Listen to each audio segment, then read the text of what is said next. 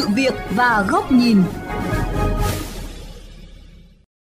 Thưa quý vị và các bạn, thiếu sân chơi an toàn, thiếu thời gian dành cho con, nhiều phụ huynh lo lắng khi kỳ nghỉ hè sắp bắt đầu. Điệp khúc lặp đi lặp lại, nhưng giải pháp chủ yếu vẫn là tìm các chương trình sinh hoạt hè cho con. Có thể có giải pháp nào khác để trẻ thực sự được tận hưởng kỳ nghỉ hè ý nghĩa, thay vì là một hình thức nối dài năm học. Nội dung được phóng viên Minh Hiếu đề cập trong chuyên mục hôm nay.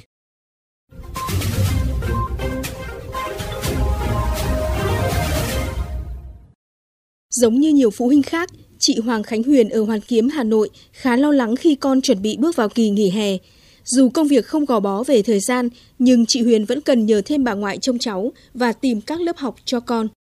Mình cũng có những nỗi lo cho như bé nhà mình thì hơi tròn người một chút nên là mình sẽ muốn là bé có thể hoạt động thật nhiều để có thể không bị uh, thừa cân đấy. Thì uh, mình cũng đang tìm hiểu một vài các cái khóa học hè chẳng hạn như là bơi lội này học bóng rổ này hoặc là nhảy dance sport hoặc là các bộ môn đấy thì là phí nó sẽ cao hơn một chút nhưng mà mình nghĩ là uh, cao thì nó có cái giá của nó Trẻ con nghỉ học dài ngày nhưng người lớn vẫn phải đi làm. Mỗi gia đình có giải pháp riêng tùy theo điều kiện kinh tế và người thân có thể nhờ vả. Thì mình cũng cho cháu là nghỉ một tháng, khoảng đến ờ, đầu tháng 7 bắt đầu mới cho các cháu vào ôn luyện. Gia đình thường thường thì sẽ định hướng cho các con về quê nội hoặc quê ngoại. Tôi rất lo lắng là về quê thì ao hồ nhiều rồi là cũng ra đường xá cũng rất là lo ngại. Cho cháu chơi các môn thể thao, sau đó là chị cũng đầu tư thêm cho cháu về học tiếng Anh phải có người đi theo cháu giám sát xong rồi đi về nó mới đỡ chứ còn nếu mà chỉ cho cháu đến đấy xong rồi là đón về thì chị cũng rất là lo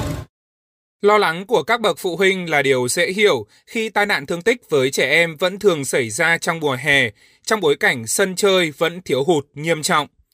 Anh Nguyễn Tiêu Quốc Đạt, Phó Giám đốc, thành viên sáng lập Thing Playground, dự án xây dựng hàng trăm sân chơi miễn phí cho trẻ em, đánh giá số lượng công viên, không gian công cộng ở các thành phố có tăng nhưng rất nhỏ so với sự gia tăng dân số, chưa kể những không gian hiện có đang xuống cấp và quá tải. Còn ở nông thôn, quy hoạch không gian công cộng rất sơ khai, chưa có định nghĩa sân chơi miễn phí cho trẻ em, hoặc nếu có thì thiếu tiếng nói của trẻ. Hơn nữa, quá trình đô thị hóa nhanh khiến không gian trước đây mà ông bà, cha mẹ từng chơi như sân đình, bãi đất trống có thể không còn, và trẻ em phải đi xa hơn để tìm chỗ chơi, dẫn đến những tai nạn đáng tiếc. Chúng ta sẽ không thể chờ đợi vào những công viên mới được xây vì nó có quá trình. Tôi nghĩ ở cấp độ chính quyền địa phương ấy hoàn toàn có thể linh hoạt và tận dụng các cái nguồn ngân sách vốn có xây dựng các cái khu vui chơi ở uh, ngay trong khu dân cư hoặc là những cái nơi mà đang là đất công cộng bị bỏ trống nó ở nơi an toàn cần nơi có người lớn hoạt động sinh hoạt nó phải được thiết kế với sự tham gia của trẻ em những nơi mà dân cư rất dày đặc khó có được sân nhà văn hóa thì chính những cái ngõ hoặc là những cái đường cụt nó hoàn toàn có thể được sử dụng thành khu vui chơi di động cái thiết bị chơi ở nhà của mọi người cũng thể chung vào một ngày cuối tuần theo bà Nguyễn Thị Việt Nga, Ủy viên Ủy ban Văn hóa Giáo dục của Quốc hội, kỳ nghỉ hè là khoảng thời gian rất quan trọng cho học sinh nghỉ ngơi thoải mái giữa hai năm học, đặc biệt trong thời tiết nắng nóng. Tuy nhiên, khi cha mẹ thiếu thời gian, không gian sống thiếu sân chơi và nhiều tai nạn rình rập thì không ít em đã bị tước đi mùa hè đúng nghĩa. Có những phụ huynh thì cho con đi học thêm kỹ năng sống, đi học thêm các bộ môn nghệ thuật thể thao, nhưng có không ít các bậc phụ huynh lựa chọn tiếp tục cho con đi học văn hóa và cái kỳ nghỉ hè sẽ biến thành cái học kỳ 3 của các em vô cùng là vất vả khóa tu mùa hè hay cái học kỳ quân đội cũng là một trong những hoạt động mà các em có thể tham gia. Tuy nhiên phụ huynh nên tìm hiểu thật kỹ à, cái đơn vị tổ chức và cái cách thức tổ chức như thế nào vừa đảm bảo an toàn tuyệt đối cho các em và vừa thực sự là mang lại những trải nghiệm bổ ích cho các em. Còn nếu không tôi đã từng chứng kiến có những em khóc như mưa như gió khi mà bố mẹ ép đi một trong những cái hoạt động này. Gốc rễ của vấn đề là chúng ta phải có sự chung tay của toàn xã hội. À, ví dụ chúng ta phải có nhiều sân chơi cho trẻ em hơn nữa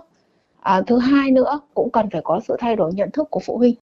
Đồng tình với quan điểm này, chuyên gia giáo dục, tiến sĩ Nguyễn Thụy Anh cho rằng trẻ em có một mùa hè ý nghĩa hay không phụ thuộc vào sự quan tâm của người lớn.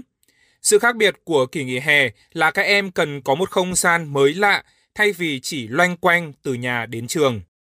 Các gia đình có thể tổ chức cùng nhau và mỗi một tuần thì giao cho một gia đình lên kế hoạch cùng các cháu. Thứ nhất là nhu cầu được nghỉ ngơi, thứ hai là nhu cầu được vui chơi, thứ ba là nhu cầu được giao tiếp với các bạn, thứ tư là nhu cầu khám phá những điều mới mẻ xung quanh mình. Chẳng hạn như là có một ngày thì ở nhà xem phim, có một ngày đi thư viện, có một ngày đi ra thiên nhiên. Và cách thứ hai, các bạn có thể về quê cùng với ông bà. Và cái mùa hè ở quê cũng rất là tuyệt vời còn các bạn nhỏ ở nông thôn thì cũng có thể có những cái trải nghiệm đi những cái tour nào đó lên thành phố. Trẻ hè thì các bố mẹ phải có thảo luận với con của mình để không bị bất ngờ trước những cái vấn đề um, đối mặt khi mà con đến một cái nơi lạ.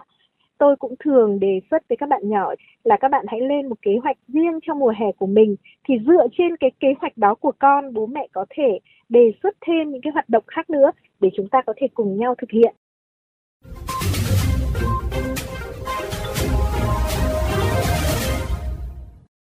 Thưa quý vị và các bạn, số vụ tai nạn thương tích ở trẻ em từ đuối nước đến những rủi ro tại nhà như bỏng, điện giật, ngộ độc thường có chiều hướng gia tăng vào mỗi kỳ nghỉ hè. Bên cạnh những nỗi lo truyền thống, xã hội hiện đại còn mang đến những nguy cơ mới như các nội dung xấu độc trên Internet, các loại thực phẩm nhiều đường, chất béo mà trẻ có thể sử dụng thiếu kiểm soát khi ở nhà dài ngày. Do vậy, để kỳ nghỉ hè không còn là cơn đau đầu với cha mẹ và không uổng phí với con trẻ,